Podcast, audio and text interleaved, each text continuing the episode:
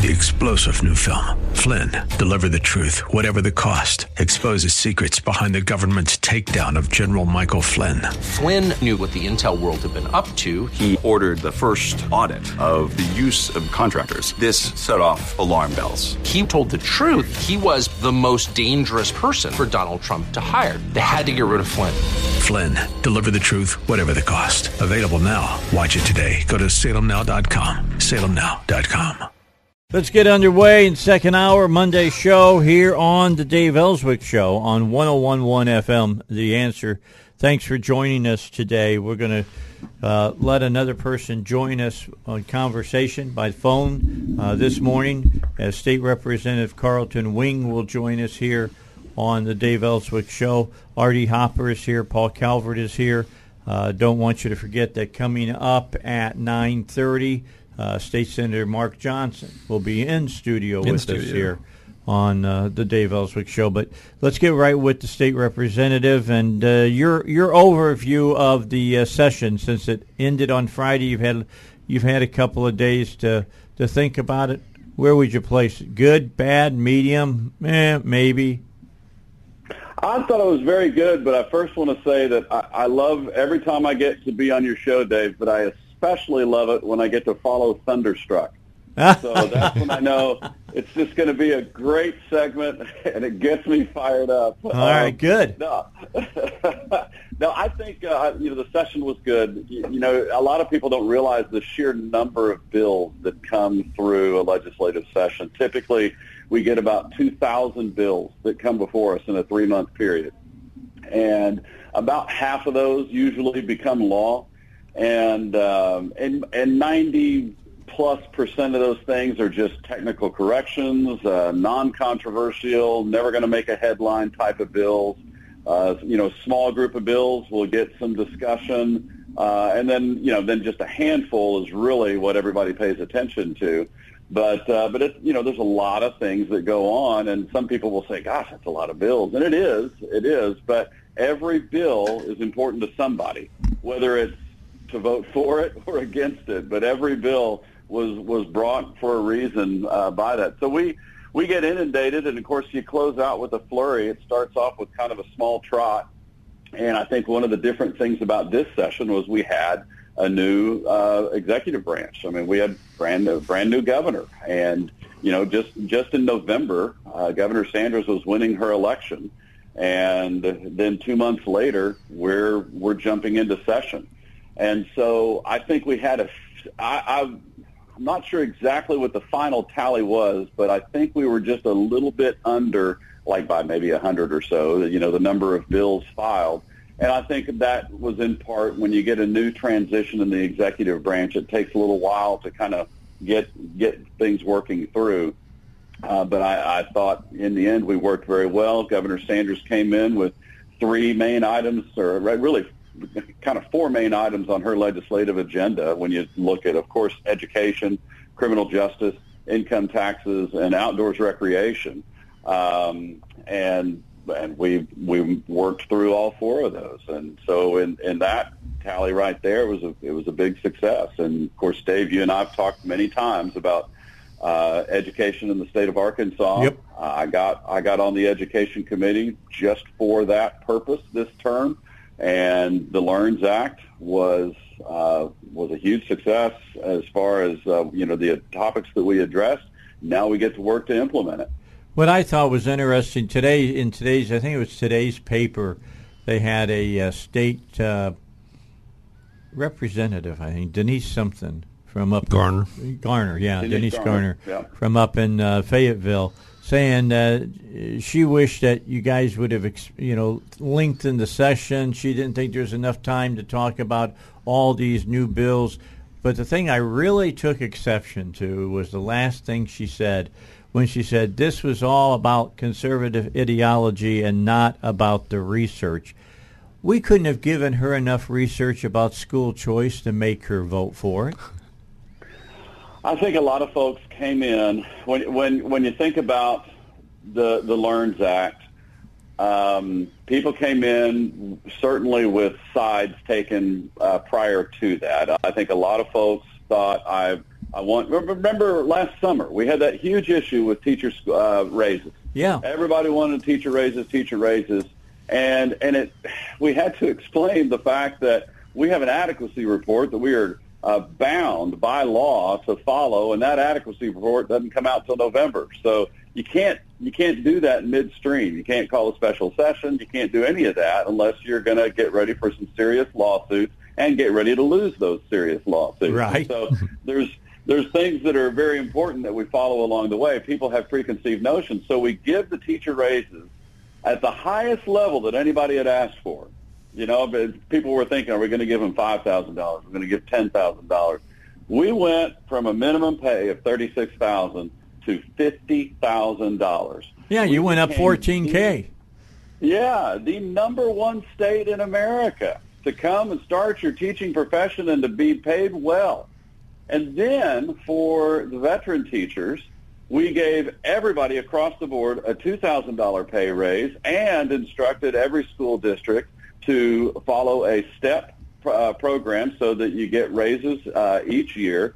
Um, and we we've added to that all the money that we fund for teacher raises in the matrix. 80% of that has to go to the teacher salaries that are that's dedicated to the teacher salaries. 80% of that has to go to teacher salaries because we were having districts that while we would allocate for teacher salaries, they wouldn't give it to teacher salaries. And so we heard from teachers across the state, we're not getting these raises that you're giving us each year because we've given raises each year for the last eight years. All right, let me And let so- me let me stop you there just a second. And did you guys take care of that during this session? Is the matrix different now? Uh, the matrix is going to be addressed uh, as a working group in the next in this in the interim. Um, so the matrix, a lot of people, it's, it's very complicated, but it's also kind of simple in the sense that we it's a funding matrix. We send money to the districts. We, the, the, the people of Arkansas, send money to the districts to handle all of their needs, from teacher salaries to transportation to classified staff to buildings. I mean, all of that stuff comes comes into the district uh, as far as the state portion of the funding uh, through what we call the matrix, and that's when we go uh, category by category, see what the needs are. That's part of that adequacy report that we get every other year, and that's how we determine what the districts need to be able to be funded. And so that's a funding matrix. It's not a spending matrix. We give them the local control to do what they need to do. So obviously a school district like North Little Rock is going to have very different needs than a school district in Monticello. And so uh, we we allow the local flexibility from the local uh, elected school boards, the uh, superintendents, all of those. There, there's flexibility within, so it's not a spending matrix. We don't force them to spend according to how we allocate the funding. That that really gets to the heart of the issue that happened last summer when people were talking about giving teacher pay raises now, which became a political um, sideshow, uh, not based on fact, and certainly not based on what we were bound to do by law. All right. So, what I'm asking though, I guess in this interim study, they're going to come back for for the, uh, I guess the next year when you guys meet for a short period and say we're going to we want to change this because this deals with money, and if we say we want fourteen thousand dollars extra per per teacher, they're going to be bound to that fourteen thousand dollars so that those teachers get their raise. Well, now as far as the Learns Act and the teacher pay raises, that's that's done. That that that will absolutely happen. Okay. so what we have, yeah, that's that's absolutely done. So no question there at all. And and really, how that's being funded is we have the traditional method that we use with that funding matrix. That's that's that's one pile of money that goes out to the school districts like it always has, and that's going to be increased by a couple of three hundred dollars per student, like it, typically does. But then there's this other pile of money. That's the funding source from which all of the teacher pay raises. That's what gets us to that minimum of fifty thousand dollars for every teacher, and the two thousand dollars for every teacher above fifty thousand. That comes from a new pile of money that uh, was part of the Learns Act. So that's already done. Okay, so when the teachers yeah. show up for school this fall, they can expect their paycheck to reflect that. Absolutely. Okay, fantastic. We're going to take a quick break, then we'll come back. How long you got for us today? You got an hour? I can go as long as you need. I'm going to keep you your... keep playing Thunderstruck, and I'll be here for 24 hours. All right. Well, I'm going to keep you. I'm going to keep you for an hour. Stay with us. RD and Paul are going to have questions. I got a question about a non-vote that you did. Okay. Okay. So I'm going to ask you about that. That's coming up here on the Dave Elswick Show. Stick around. All right. Let's continue. We've got State Representative Carlton Wing on with us. I'm going to turn it over to RD Hopper. RD, uh, questions for the uh, state uh, representative? Well, I guess one of the questions would be is Senate Bill 270 we thought was a, a good bill, and uh, it, it, passed the Senate with flying colors. I mean, it passed the Senate. Well, uh, what happened in the House? And I'm going to have to apologize. I'm looking up SB 270 that was, right now. that was John Payton's bill to um, base. It was it started off to ban men from women's restrooms, and it got it got whittled down to a whole lot less than that. Well, yeah, yeah, it passed. It did pass, but in the in the House, I believe, uh, to start out, this bill was saying that men could not go in women's restrooms, and I think oh, yeah. the the, the yeah. way the way that it uh, read, I believe, after it had gone through the House and everything, that men couldn't go through women's restrooms if they had intent. Uh, of doing a sexual act or something like that. So I think even children had to be present as well. But and uh, so uh, I mean that seemed like something pretty clear to me that I thought this group of Republicans could run through, you know, intact, and I just wondered where did that push come from to go to intent?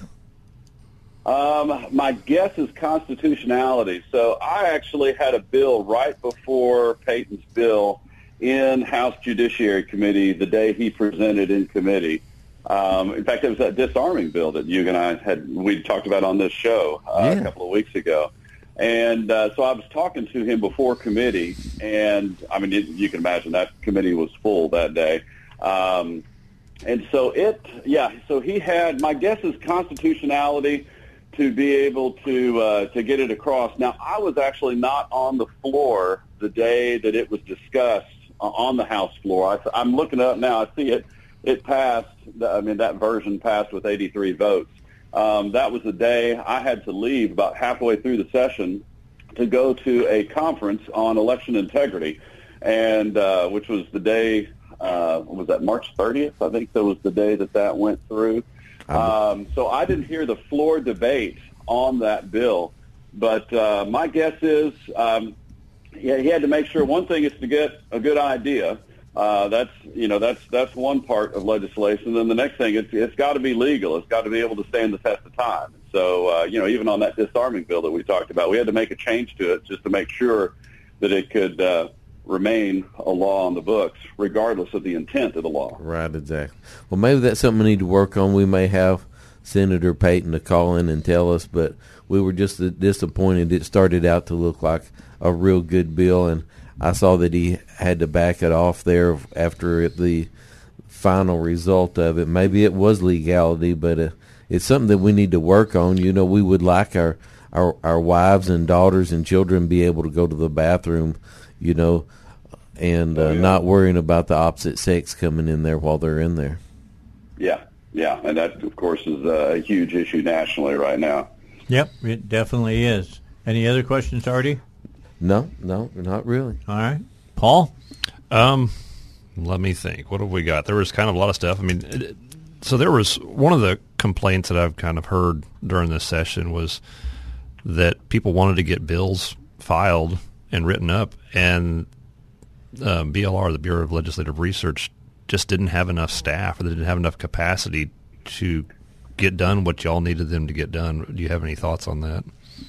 Well, I, I know that there's kind of there are period bottleneck period times um, when certain agencies, and of course BLR is divided up into topics. So when you come in with a bill uh, regarding law enforcement or education or agriculture, you're going to get the the BLR person who is specific to that topic. And so, uh, you know, obviously, like right before the Learns Act was filed, while you know the everybody, well, you know, Sen- uh, Senator Davis and Representative Brooks were working on that. Our BLR staff was pretty busy, so for about a week or so, if you were going to try to get an education bill, it was going to be pretty tight. But but in the end, everybody was able. I never heard of anybody that didn't get a bill filed because of a backlog at BLR. It's just a matter of maybe the timing during the session. There were times it gets it gets busy, uh, certainly for any given topic, depending on what it is, such as the criminal justice bill. When that came out, if you're going to be working with that BLR staffer on a bill, uh, it's only 24 hours in a day, and so that's uh, that's how that would go. But everybody that I know of got got bills uh, written up. In fact, we uh, there's always discussion each session is whether or not we have a bill filing deadline. Uh, in the past, there used to be a deadline. Can't file a bill past X date, just to keep the calendar from getting too crazy at the end. But uh, uh, we have not had that for the last two sessions. So bills were getting filed all the way through till the end. Yeah, yeah, I know. I know. I'd, I'd spoken with some that I think that that there was just clogs, and so they they just didn't get filed until it was too late, or or just didn't get filed at all. Um, but I'm not. And some of those might have been on topics that were, I think, criminal justice, because that was that bill was kind of that was Yeah. kind of a clogged issue for quite a while. Yeah, and that was that was toward the end of the session for sure. I think that was the last week. I think we got that through. So, uh, and and that was going to be a bill that was going to take a lot of time because again, that was one of the governor's four main topics coming into the session. That was a topic uh, that certainly needed to be dealt with, and some of the issues that are discussed in that bill are things that we've been needing to have conversations about for a long, long time. So I was uh, very grateful for the work that uh, Senator Gilmore and Representative Gazaway did on that. What are your thoughts? I, I noticed there were quite a few bills this session that were making new felonies. What are your thoughts on that? Well, uh, I did one. it it all depends on the topic. That was that disarming bill. I mean, uh, b- before, if you were going to take a firearm from a police officer uh, for the intent to do harm uh, to that police officer, uh, you know, before all they could charge you with was just an additional count of resisting arrest. And um, and so when, when you take a firearm from a police officer, that changes the entire dynamic of that uh, interaction. And um, uh, many states across the country have a law similar to what we passed, but every one of our border states has a law against disarming. And uh, and that's that's a big deal. That's a really really big deal. When you think about what our law enforcement officers have endured in the last few years with the attacks from the media, the attacks from the left, uh, the the um, the inability to continue to be able to staff your police departments because of of what these guys and gals, uh, you know, men and women have to go through. This that's significant. We need to do everything we can to protect our law enforcement officers. And so I, you know, I did that was the, the disarming bill, HB 1521, and uh, went through, uh, passed passed very easily across uh, both chambers, and um, very, very grateful to get that passed for our law enforcement. So how does When you say raising to felonies, we also killed a few bills because they were unnecessarily uh, raising um, uh, things to felonies, and uh, because uh, people don't realize a felony is a very, very serious mark on your on your history as an individual, and it needs to. If you if you make everything a felony, then takes your rights away? like say, yeah, just it, well, it takes your rights away, but it's also it kind of waters down what it means to be a, to to be a felon. Sure. uh, it, this needs to be for the people who are dangerous in our society. Right, as opposed to we, you know, we killed a few. there, yeah. there's some hot check felonies out there. That seems a bit yeah, a bit much. yeah, yeah, yeah, yeah. Um, I agree. All right, we we've got about a minute before we're going to get to the uh, uh, to Hannity, so I'll hold my my powder until we come back. I'll just let you know. First thing I want to talk about is the tax that you guys voted to take the income tax from 4.9 to 4.7. It, it, it was the the small move that you made to give time for you to see exactly how the new Learns Act and the new all the other bills that were going to cause a, a little bit more, uh, you know, money to be Yeah. spent in certain areas that you want to wait to see how those all shook out. So we'll talk about that uh, when we uh, we get back. Want to remind everybody about PI Roofing. PI Roofing is there to help you out with your roof. And right now, I know there's a lot of you that are not only needing roofing, but you're needing construction as well.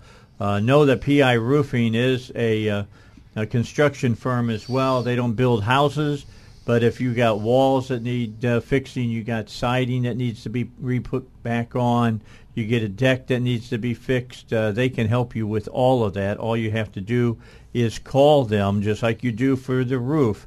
And uh, the number is 501 707 3115. 501 707 3115 or visit them online at piroofing.com. Our special guest is State Representative Carlton Wing from North Little Rock.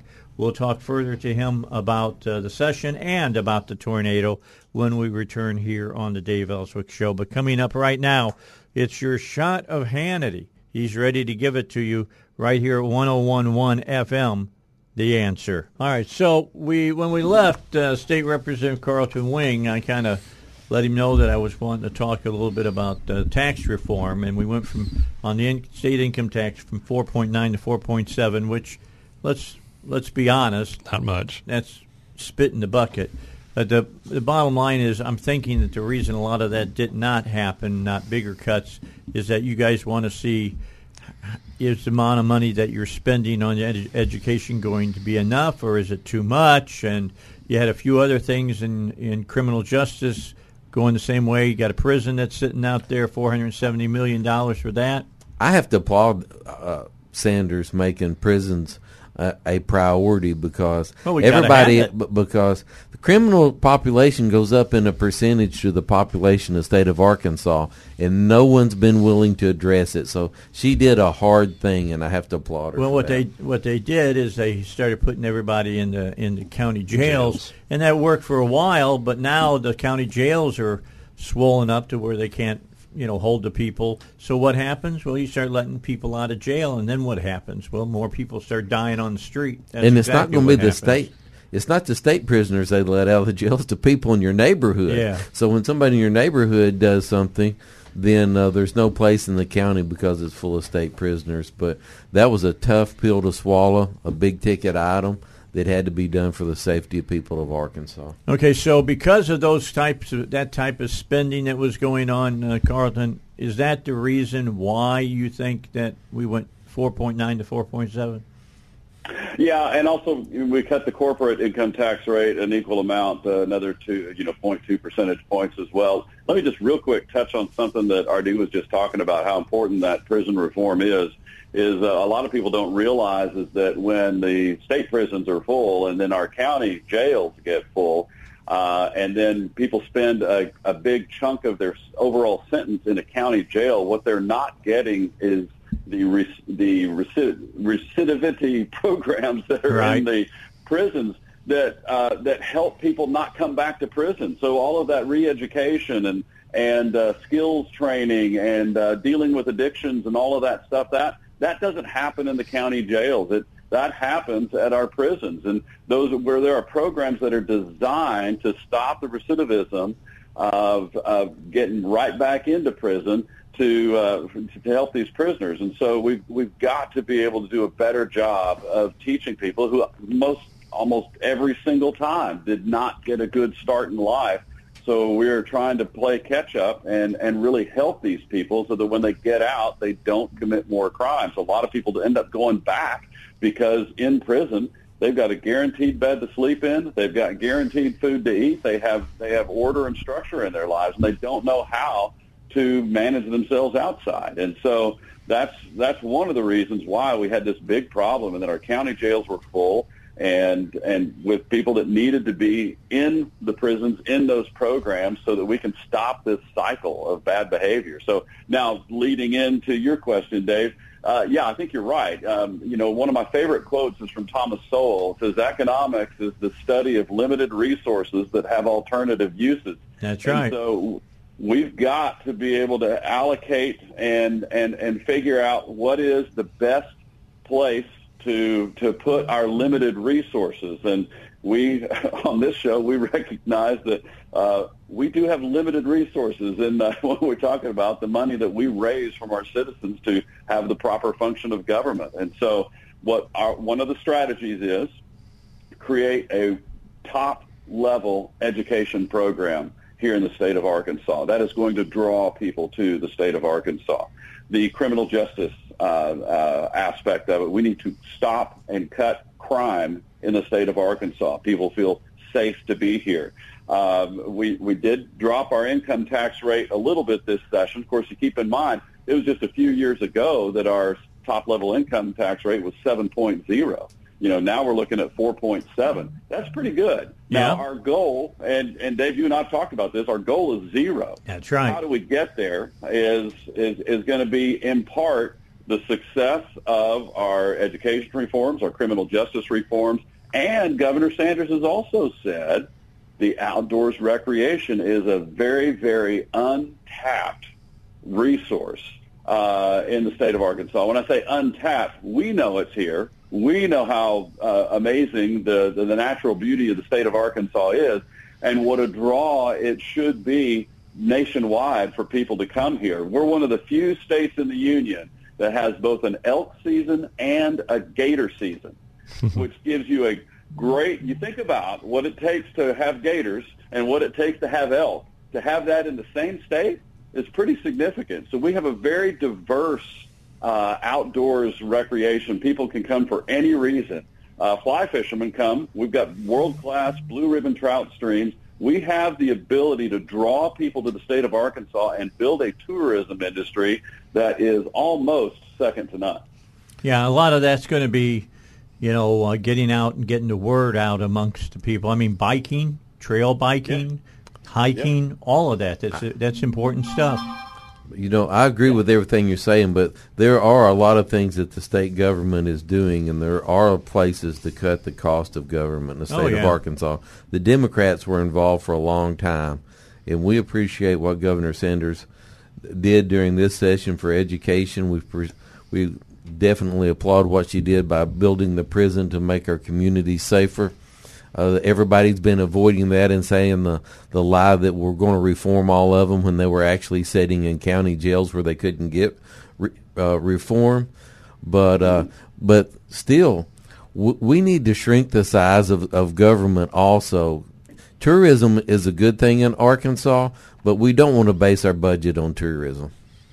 No, that's just a, that's just one thing that we can incrementally Right. grow that will have a very positive impact. I mean, you look at the communities that have embraced that ability. Uh, I mean, look at Branson, Missouri.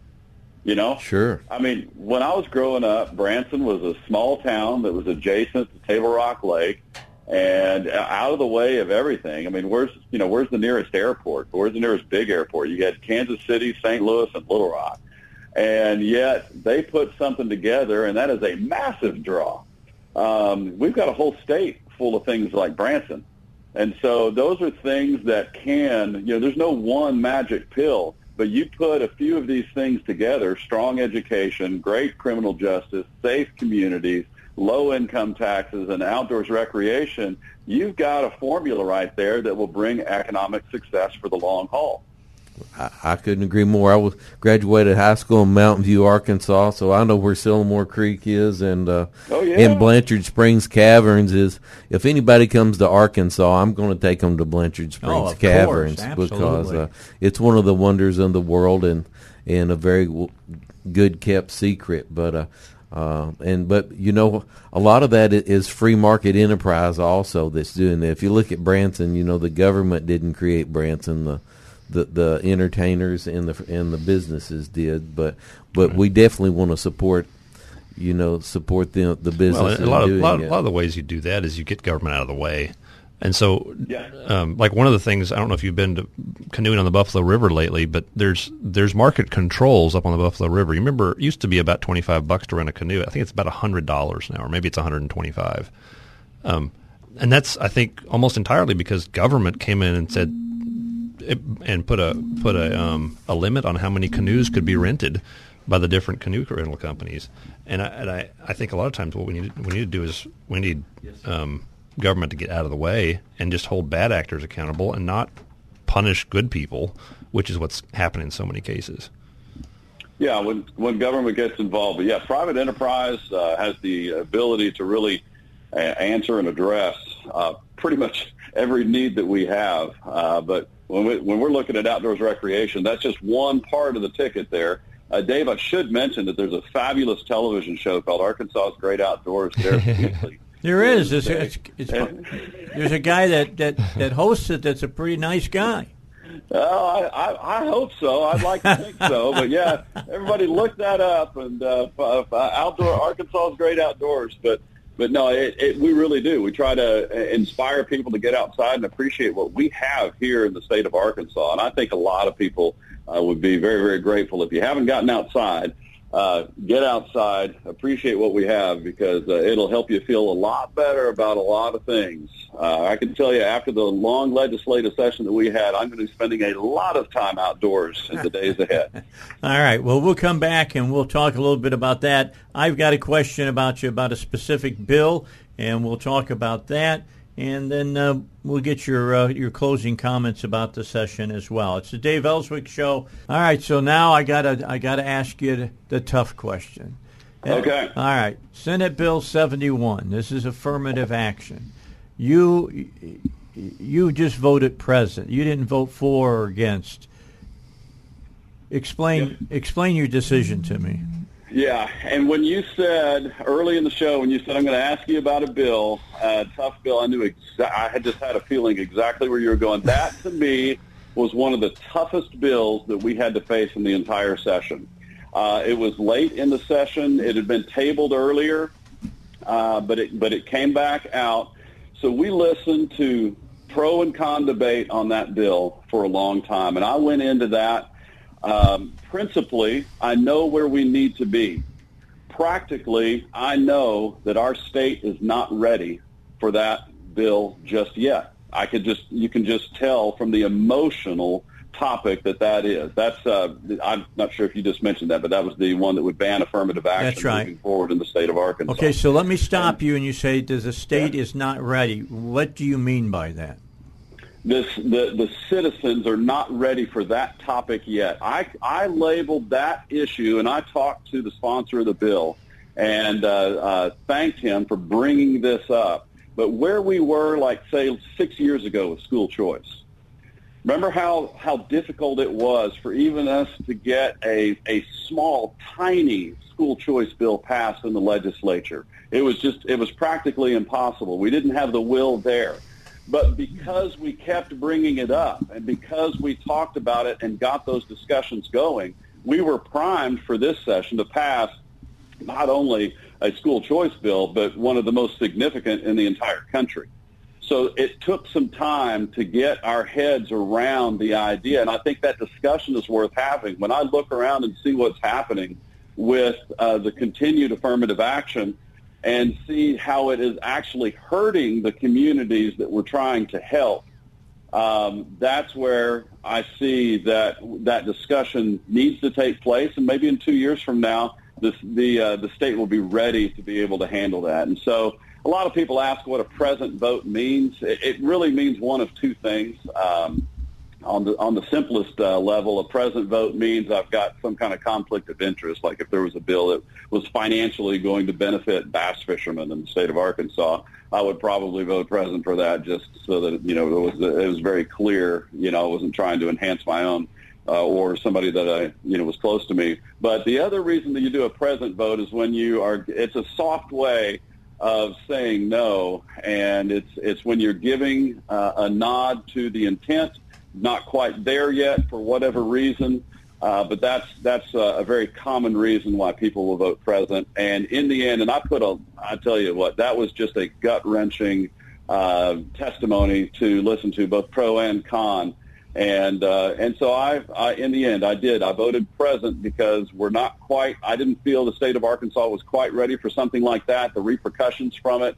We have a crisis in this country of not knowing or even desiring to know the truth, the facts of certain bills. And when the narrative can get out um, and and be uh, destructive to the process, that's that's a, that's a problem that we've got to to face. And so that's that's where we were, in my view. We're not quite ready yet for that, uh, but I'm hopeful that we will be ready for that very very soon. Well, I I tend to to fall on the Reagan philosophy on this, and very because he was instrumental in getting rid of it in California, and Yeah. uh, of course it is discrimination never gets rid of discrimination. I agree. Yep. Yep. So, So, uh, so are you, were you concerned about the blowback, uh, kind of from this, based upon kind of a false narrative? Is that kind of your concern? In this case, this was a new topic, so this is not something that we've discussed in Arkansas before. And our citizens, what you know, what happens is, it, here's here's one of the things. When I look out the window of my office at the Capitol, I can see I-630. I see cars driving up and down there, and we'll be in the Capitol discussing issues that are of great import to the state of Arkansas. But I realize that 99.9% of the people driving on and carrying on their lives don't know and don't care about what's going on in the state of Arkansas. But when they read a headline that is inflammatory by design, they'll say, what? You guys just uh, got rid of affirmative action in Arkansas? And they don't know the facts and don't care to know the facts and won't research the facts on the bill. That will have negative repercussions. And so the discussion needs to take place that, hey, why do we have affirmative action now here in 2023? And what are the reasons for it? Is it doing good now or is it doing harm now? These are the kinds of things that now, because that bill was brought forward, we can have so that we can generate some consensus in the future moving forward, just like what we had to do with school choice a few years ago. all right, yeah, I can see your point. I don't agree with it, but I can see your point. All right. That's fine, and that's the beauty of America is that we can have these kinds of discussions as well. You notice I didn't yell at you.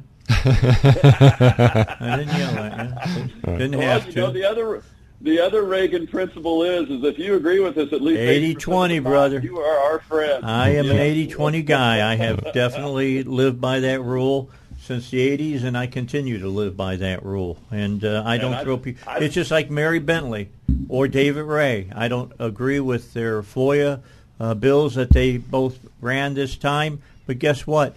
I still know that Mary Bentley is a great conservative, and I know that David Ray is a, still a great conservative. They are both excellent warriors uh, in this state. Very, very grateful for them. And I think we, we're way beyond the 80-20 rule. We're like a 99.9 and a 0.1 rule. So we're, we're in great shape. It's very, very true as far as that goes. Hey, listen, let's plan something in the near future. You can come on and talk about fishing. How's that sound like? Oh, that would be fabulous. Yeah. Well, this is, I tell you, the fishing's getting great right now in Arkansas, too. So it would be perfectly timed. All right, we'll set it up, and we'll, we'll make you sure that you get on here on the Dave Elswick Show. Thanks so much for joining us today, State Representative Carlton Wing from North Little Rock. How, oh, by the way, quickly, I got 30 seconds. How are things going in North Little Rock on the cleanup? Uh, going very well. Uh, we spent the weekend out helping folks, heard some amazing testimony from some people that saw the tornado come right into their yard. I had a lady just very tearfully say, I need to testify to you. And uh, she talked about how her prayers uh, got her through what was a harrowing moment. Uh, houses on either side of her had uh, severe damage. Hers did not. Wow. Um, it's it's uh, things have uh, you know this this community is resilient, and the fact that there was not more loss of life is truly a miracle. Amazing. All right, thank you very much. We'll talk to you later, Carlton. Thank Appreciate you. your time. right. Bye bye now.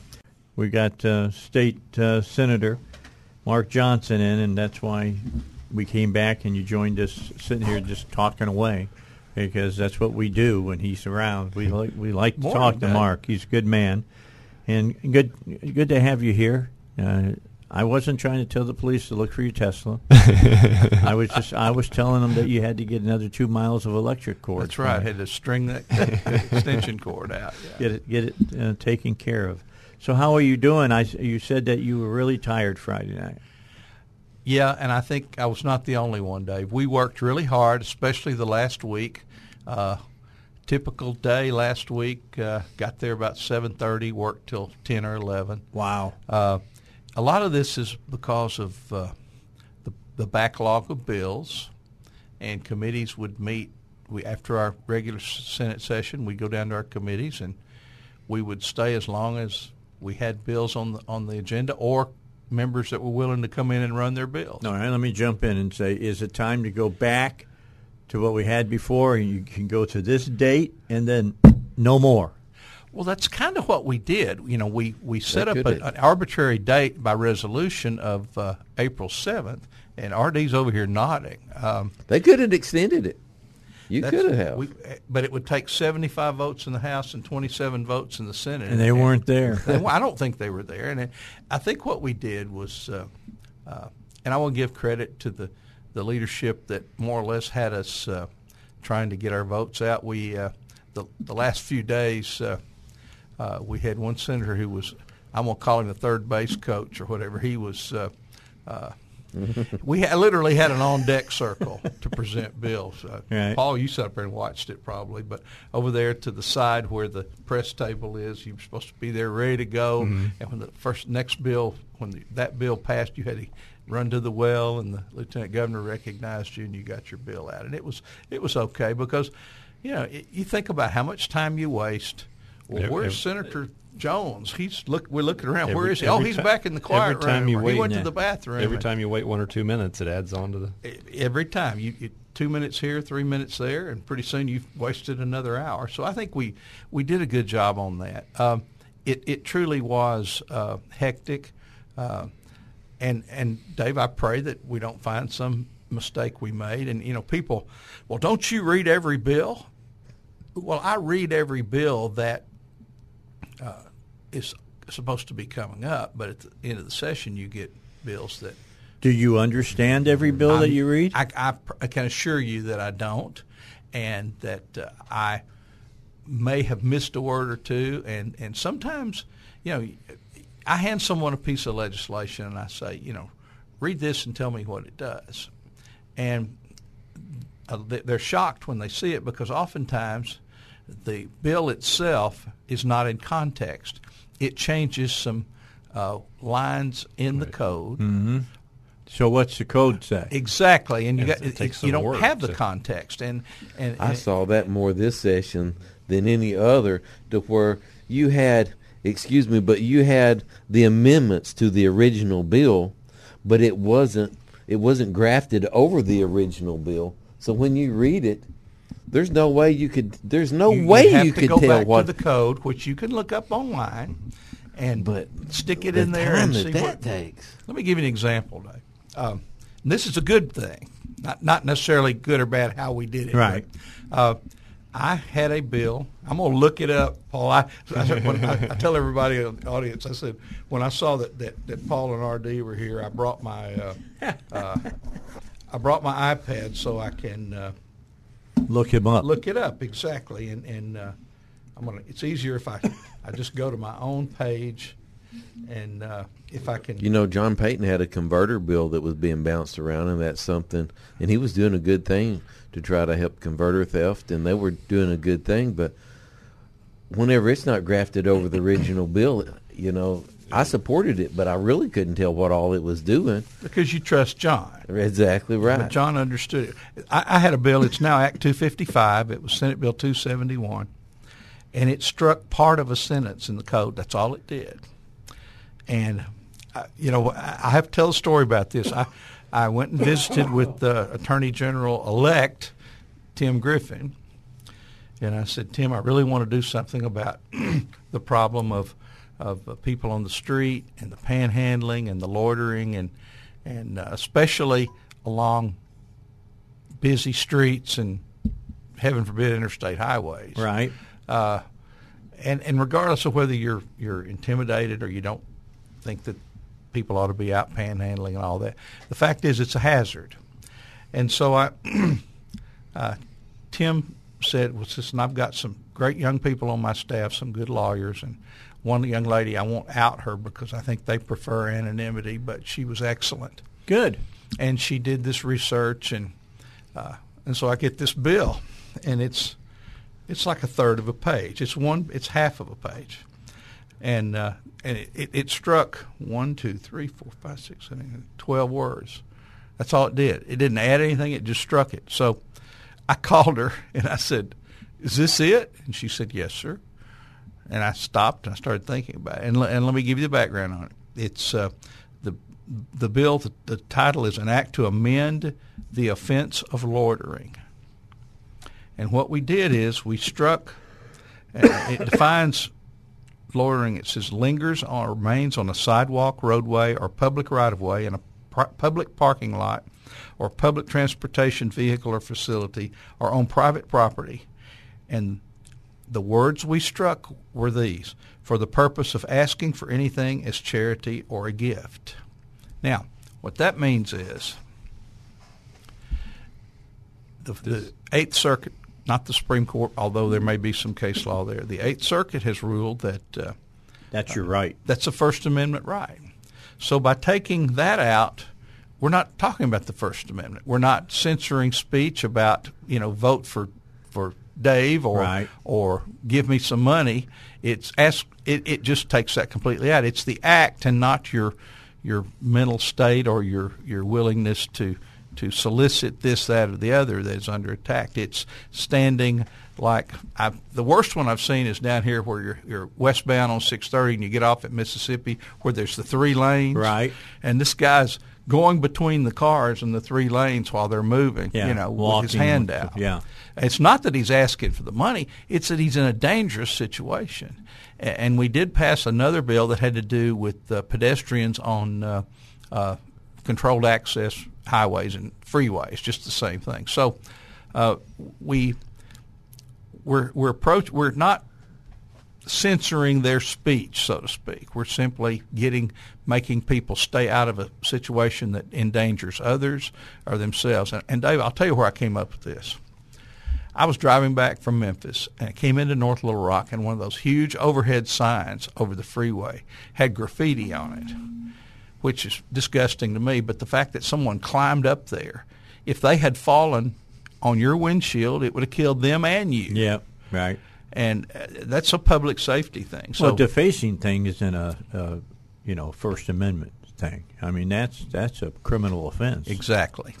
And And so, so- and so this bill, I, I just pulled up the context of it. Move so up on your there's mic. Some, there's some context here that, that the bill, like like you were mentioning, if you just read the bill by itself, it's kind of hard to know what it does Exactly. until you pull up the code. So I pulled up the code section. I hope I have the, hope I have the most modern one. Mine is uh, it's two, 2017 is the one that came up, but um, and so it's so now the new the new law will be um, a person commits the offense of loitering if he or she lingers or remains on a sidewalk, roadway, or public right of way in a public parking lot or public transportation vehicle or facility in a harassing or threatening manner in a way likely to cause alarm to the other person or under circumstances that create a traffic hazard or impediment.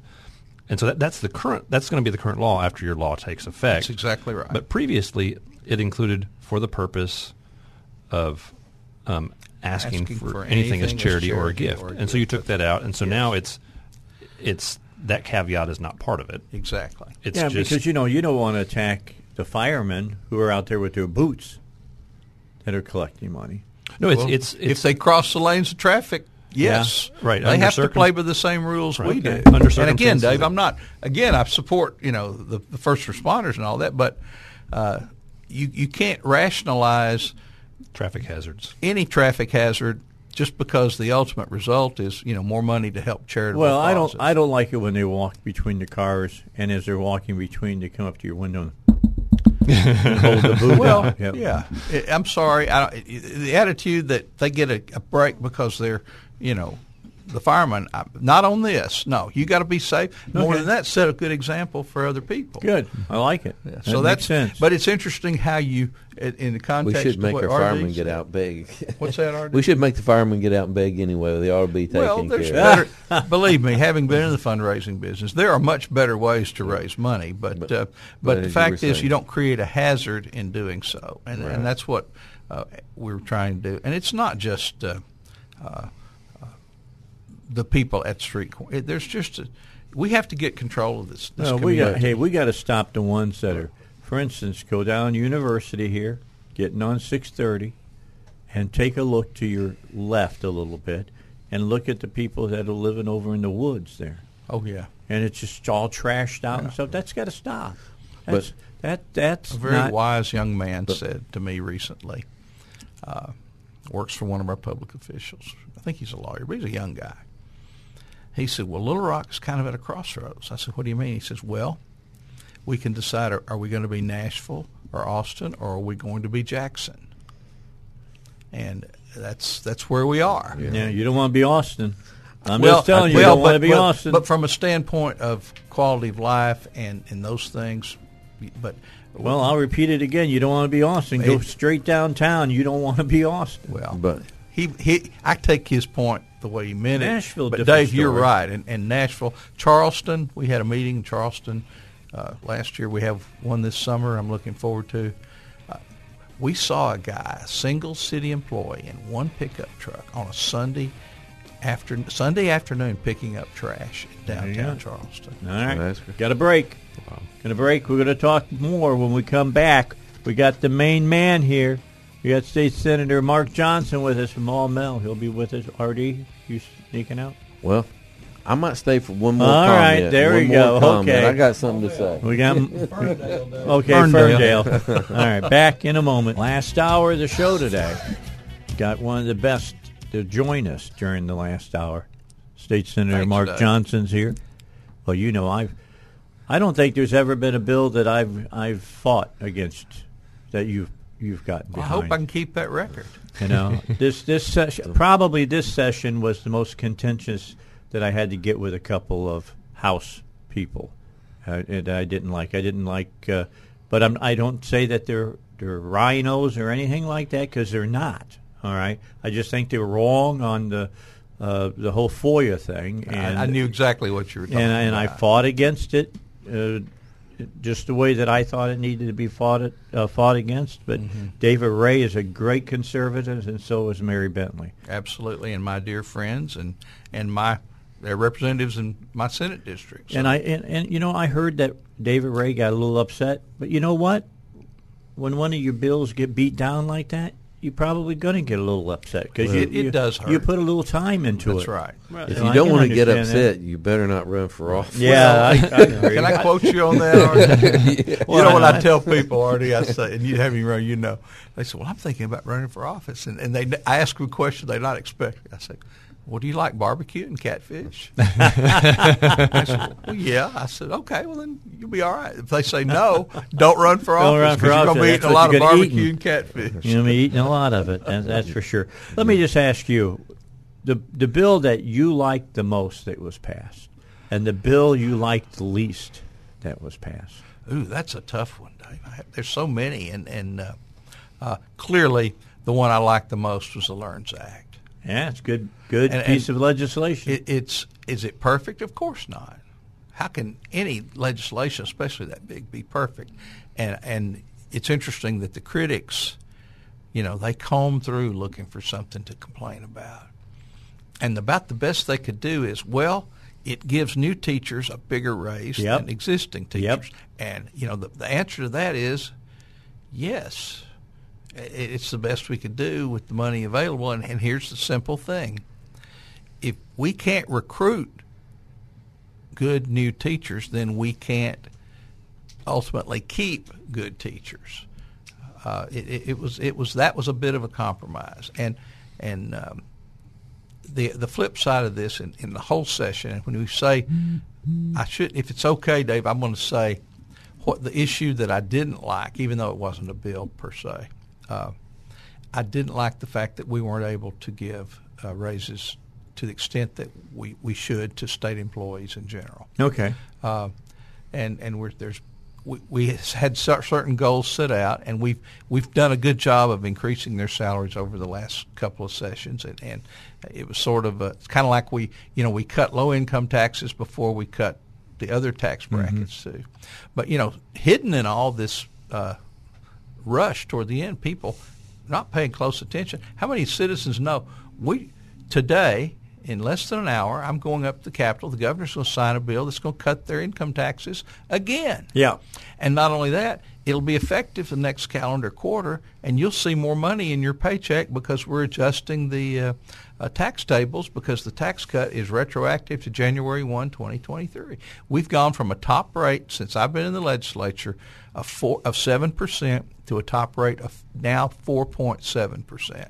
Yeah, I talked to uh, uh, state le- uh, legislator uh, Carlton Wing, and I said it wasn't a big enough cut for me, but I understood that I think that you all had to deal with the LEARNS Act and how much money spent on education, and now you got a prison that you criminal got to build. justice reform. Yeah. Four hundred and seventy million dollars. That's a lot of jack. It is, Dave. But you know, let's think about things for a minute. Um, if you lock up more bad guys, they're not out breaking into your house, stealing your stuff. Uh, your insurance company having Saves to pay money. you, and then raising your insurance rates. That's so, right. so besides the the human suffering standpoint of criminal justice reform, there's a dollar and cents measurement, a dynamic that should be a positive for, for all people in the state. If if the bad guys are not out committing crimes, if they're not breaking the window of your your car and stealing your stuff and fencing it, then uh, you're not going to have to forget the money lost, having to deal with the hassle of going to your insurance company, uh, getting RD to find you a new window glass, and all those things. Well, don't cut my business down. Well, but- well then, oh, okay, then we'll repeal it just for you. but but really, you know, we all hear there's a lot of things that government government does, but that is one thing that they were ordained to do by God is that to protect They citizens. keep they keep the sword. Uh, that- It's our that's exactly first- right. It's our first purpose. That's our first job is to take care of the people, protect the people from the bad people. And n- rights. no one has been willing to step up to the plate and get that done for 20 years. Everybody has passed that buck for 20 years, That's and I do right. appreciate the governor saying, you know, the population is growing, and there's a percentage of people that need to be in jail, and we have to make the beds to put them in to keep us safe. So uh, I appreciate the governor stepping up and doing what nobody else had the backbone You're right. to do. and let me add one more thing to that, RD, and I I want people to understand the context of this.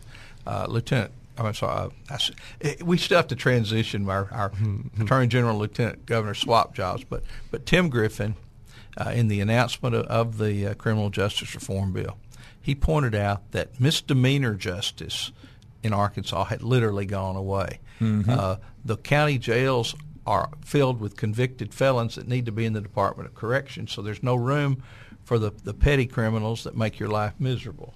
That's exactly right. And we need they We- need to be locked that on a up. and- quorum and court. taught. Yeah, well, and, and the quorum courts are having to deal with the, the fi- financial aspects of that. Uh, now we did increase the reimbursement rate to him, but just because they're now getting paid what closer to what they should for hol- housing that state prisoner, that still doesn't ha- do anything about the the petty crook that's now walking the streets doing more crimes because he needs to be locked up in the county. and they get worse and worse. If they get away with the little ones, they keep getting away with them. They'll get doing a worse one. You know, these criminals do not get better with time. If they get away with it long enough, they'll keep Very well stepping up higher So- to the plate. So if you catch them early on and, And get them punish 'em. pointed in, and punish them and say "We- we're not going to allow this, there's less chances of them end up in prison. Senator Johnson. um, exactly. yeah, Is there any um, push or appetite for increasing court capacity so they can speed these trials up and get them to happen more quickly? Because we, one of the problems is you've got people waiting in jail, awaiting trial, and they may be innocent, and then they need to be processed and get and gotten through, and sometimes they're having to wait a long time.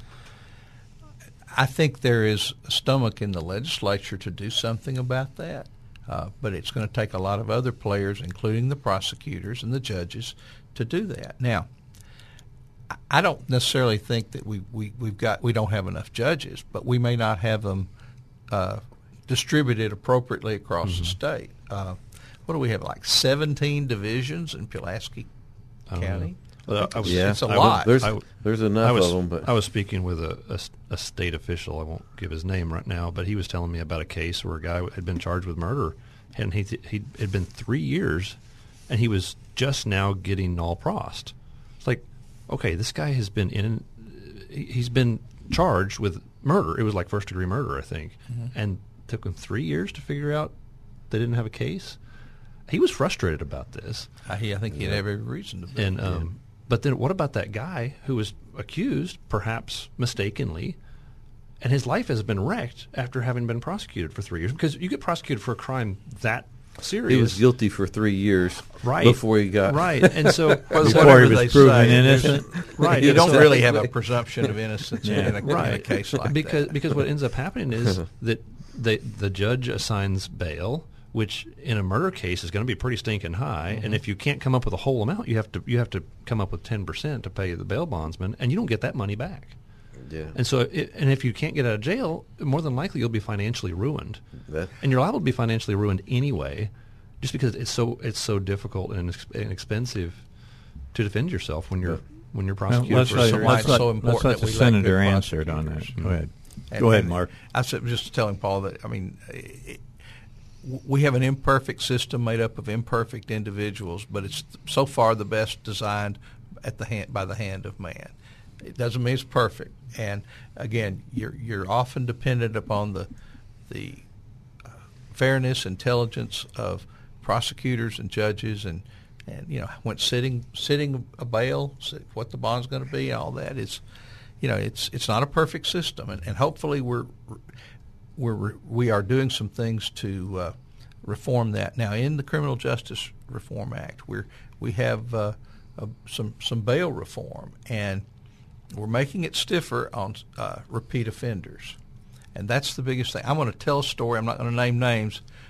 RD probably knows this person very well, uh, but it had to do with the stealing of the catalytic converters, and uh, the bill we had to to get that fixed, and, and finally, you know, Senator Payton did a great job on Excellent that. But, job. but here, but here's what it is: uh, there was a uh, in my district, there was a uh, uh, uh, salvage company that, m- among other things, has catalytic converters in their yard, and and this lady said, "Well, we we have an old pickup truck. We put all the catalytic converters in that before we send it to the processing." Okay.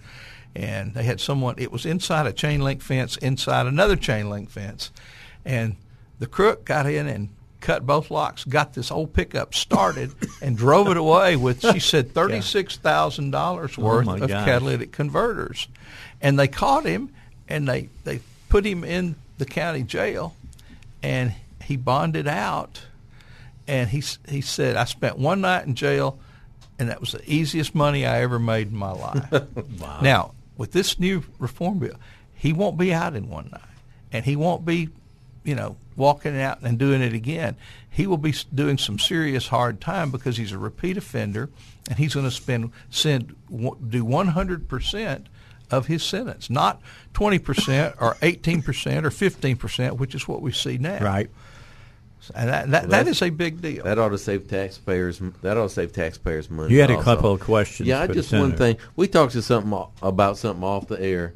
In this session, we saw more bills that were not engrossed to where the people at home trying to keep up with what was going on could not tell what a bill was doing. Is there anything we can do? Prepare for next session to make sure that we can read the bills and understand what they're passing. I- as I and we had the advantage I- to to the listeners. I'll say we talked about this a little bit off the air. Uh, when you amend a bill, uh, the amendment usually just shows the part you're changing, and then we have a process called engrossing, which means that we pass the amendment and then the staff plugs that changed language into the So you can see what the revised bill reads exactly. amendment, okay. But as uh, we pointed out on my uh, loitering bill, sometimes even the finished bill is not in enough context for you to understand where it, what it's changing in the law. And so uh, I, I think we need to look at, even though it might take a few more pages of paper to put it in full context, just for the very reason that you say is a matter of transparency. Now, and I'm going to say maybe it won't take as much paper because uh, most people now are not looking at a paper bill. I remember when we had a bill room, you went and asked for it, Right. and they gave it to you on paper. Well, now you know, you're looking at it electronically, and so hopefully the we- we'll kill less trees that way. But but the fact is that uh, that's a great point, RD. That people, a part of transparency is not to confuse the public, and you know just because you're not a and I'm definitely an insider. I'm a senator, and oftentimes I'll see a bill. I don't know the context. I mentioned one of my colleagues that, that asked me about one. Like, I don't know what this does. Till you get the amendment engrossed into the full bill, and sometimes you still don't know because you have to see it in context of the whole code. So, uh, I think it's a great idea. I think we ought to look at it. Uh, I know in the heat of the session, when the staff at BLR is trying like heck to get everything out in Right. time. It might be a little harder, but They were understaffed as far as it, it- just looking at it from the outside in. Uh, it was worse this session, and I'm not saying it was an excellent session, and but uh, it was worse this session to try to figure out what a bill was doing and read it. And I sit on other, other boards, and they would contact me and say, "Hey, Arkansas, hey RD, you got that bill in Arkansas? Can you tell us what that bill does?" Because people from other states were wanting to know. And It's like I can't tell you Yeah. because I would have to print. I'd have to print both of them off the original bill and the amendment, and then try to put it together myself, and that would take hours for me to do. So Right. I think that that BLR was understaffed this year. Well, and, and That's my but opinion. They did have some turnover, and uh, uh, it's for everybody. BLR's Bureau of Legislative Research. That's our permanent staff of, of the General Assembly, and they're they're nonpartisan and they're they're professionals. And many these these bills are put together by lawyers that understand how that works. And Right. we have some wonderful, I mean, outstanding people at work there, and they believe me, they put in some hours. That, that, I would, you know. it I would is hate to think it was done on purpose. Oh, I, I don't think, and, and I don't is. even believe it was done on purpose. But uh, I would just, hey, the way you support somebody is by funding, and I'm saying that some funding that direction would help transparency. And I'm always, I'm not for growing government, but I am for transparency. All right, got to get a break in. Let's take a break. We'll be back. We've got State Senator Mark Johnson. He's with us till 1045 here on the Dave Elswick Show. Don't forget about Hillcrest Designer Jewelry. Eric Coleman's waiting for you to stop by at 3000 Kavanaugh Suite E. He's open starting this morning. Well, he just opened up his doors at 10 o'clock. He's open Monday through Saturday, 10 to 6. He's got the highest quality jewelry you can look at. He's got great display cases full of stuff that you can look at, and I'm sure can find something that would be great as a gift or uh, a, a trinket that you could give to somebody. He does unique creations. I've shown uh, pictures of the stuff that he created for me for Christmas time. He'll take your estate jewelry, tell you how much it's worth. Repairs and cleaning does that too. That's Eric Coleman, Hillcrest Designer Jewelry. It's great to have uh, Senator Mark Johnson with us here on the Dave Elswick Show. So we, we've been talking about the session. I thought that today would be a good day since uh, Friday was the last day of the session. It's still going on until May 1st, correct? on paper. They call this the extended recess. Okay. And and during this time, many of the loose ends that are things that might have fallen through the cracks, it gives us an opportunity to uh, correct those. If and I don't think she will, but if the governor vetoed any bills, we would come back and have a, a A vote. opportunity to override them, uh, and that's uh, it's just a, a timetable. We, as I said, we don't anticipate any, but uh, uh, we're we'll be back on the first to sine die. Okay, now I, I want to say something on the air. SB 270. All right, SB 270. Okay. That's like the the pronoun bill, right? yeah, that's the Uh, pronoun bill. Okay. Let me pull it up just Yeah, so go I, ahead. I've got it here. I can look at it. And I mean, I'm a co-sponsor. is is that maybe I'm No, wrong no, here? no, no. I'm, I'm looking at the bathroom bill. Yeah, but SB 270 was a 270? bathroom Uh, bill. yeah, that's the seven. bath. That's the bathroom The bill, pro- right? pronoun bill was yeah, Yeah. yeah. 270 was a bathroom bill. Okay, well, that, that's 270 what is I a want. bathroom. Okay. But the pronoun bill was um, was Wayne Long's bill. I don't remember what number. Okay, it well, let me go back to 270, and uh, I'm I'm not I'm not happy that they they amend, amended it in the House uh, to you know you you got to try to try to figure out is the guy walking in the bathroom because he he gets his jollies off or you know whatever, uh, but with that said, I'll take them passing that bill and the governor signing that bill over no bill okay? And that's what it's going to come down to. Can it be tightened? Yeah, two years from now, I, I hope they go in and really tighten it up good. But right now, I'm all about this whole thing of, of getting it, you know, passed, and, which it has, and getting it signed by the governor, which it hasn't yet.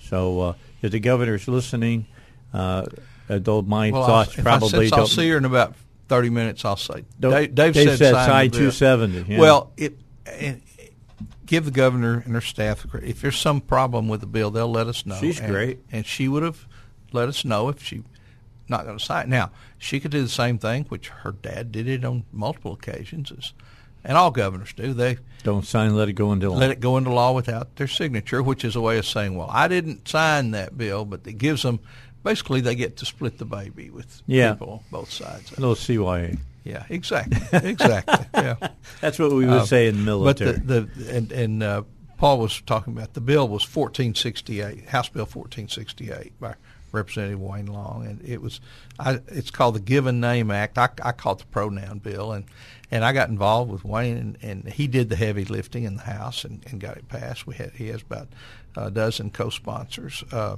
but uh, uh, I had a personal interest in this bill. People are familiar with the, the case in Ohio of the college professor who was fired Yeah, for 30 seconds. Using the wrong pronoun. Right. Uh, Dr. Nicholas Meriwether, but he's from Conway. His dad was my advisor in college. I've known him since I was in grade school, and a great guy. And he was trying to be polite to the student, and they were calling him out. It was a, a It got ugly. it got ugly. Absolutely, yeah. All right. Well, let's do news. We'll come back. I'll let uh, the senator talk a little bit more about that. Maybe we can get that person on the air. I promised him I'd have him out at ten forty-five. He's got to get to the Capitol. The uh, governor signing some legislation. The you want to be cut. there? Is, are you going to get part, one of the pins? I don't know. I'm not a. I'm a co-sponsor, but there's a lot of co-sponsors. I don't know if there's Okay. enough, enough right. pins, but uh, All right, so talk about that a little bit. I, I asked Wing to talk about that, Carlton Wing from over in North Little Rock, and he agreed with what my what I said is that because of the amount of money being spent on education, being spent on criminal justice, we're going to go from four nine to four seven, where I think we could have probably went from four nine to maybe four two or four. I don't know that I can agree or disagree with any of those numbers, Dave. But in, in principle, you're exactly right, and and Carlton was exactly right. That's what we're having to do.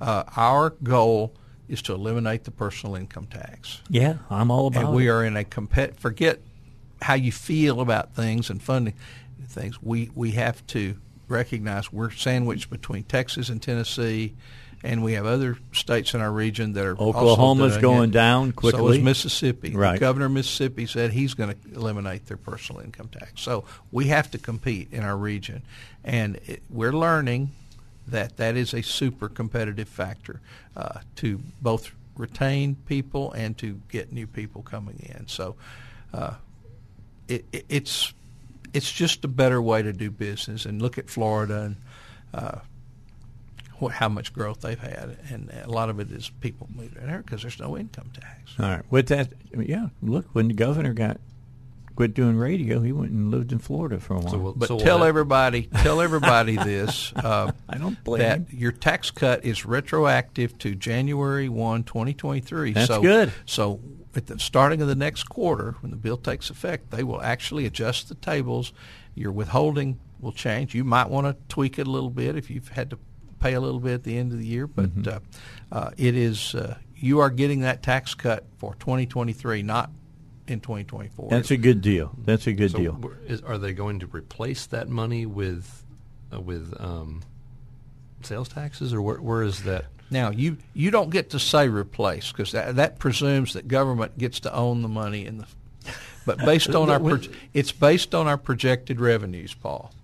Uh, if you want to use the word replacers, I guess that's okay. But the fact is that we know where our revenue is coming from to to extent. I, the people that do forecasts have done a, done a very good job, and uh, uh, yes, we're uh, we, we'll see higher sales tax collections uh, primarily. All right. Final question for me.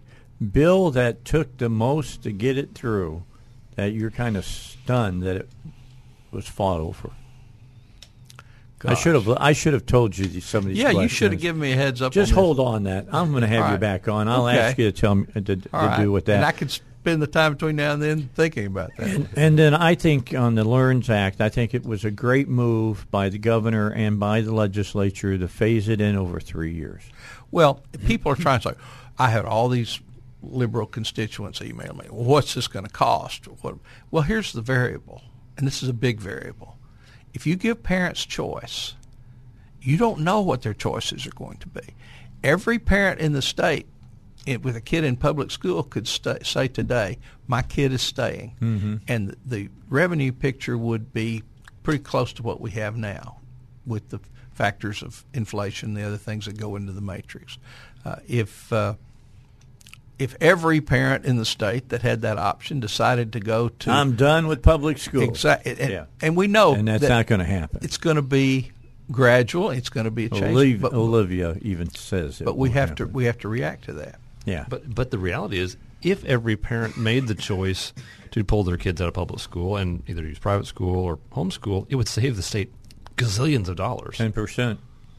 Well, but we're we're paying them now too to pay for that. Yeah. So it's not as many gazillions as you might think, Paul. Right, but it would but it would save a lot of. And we have we have taxes. to see. What, I think this is going to be, regardless of the, the, the detail numbers, the but the big numbers and, and overall, here's what it's going to be: the good public schools will continue to be supported with their Yep. And the p- ones that aren't that good, parents will vote with their feet. Change or die.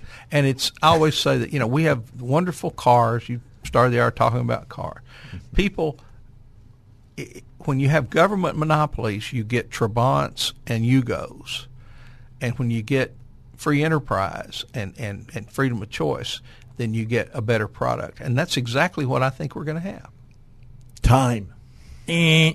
Okay, I'm giving. I'm letting you out four minutes early. Well, that way I can. I won't have to do any kind of speeding or anything. Yeah, I can I- gently yeah. go down six thirty. All right. You don't have. You don't Thanks have to for coming, your- David, look forward to coming back, I, and I will think about that question. It's uh, in the heat of the session. You don't always have the perspective of looking back, but I'll look back and and uh, we'll, we'll do that. And, and thank first, thank you and Paul Always for all you to- do for the for the state and keeping.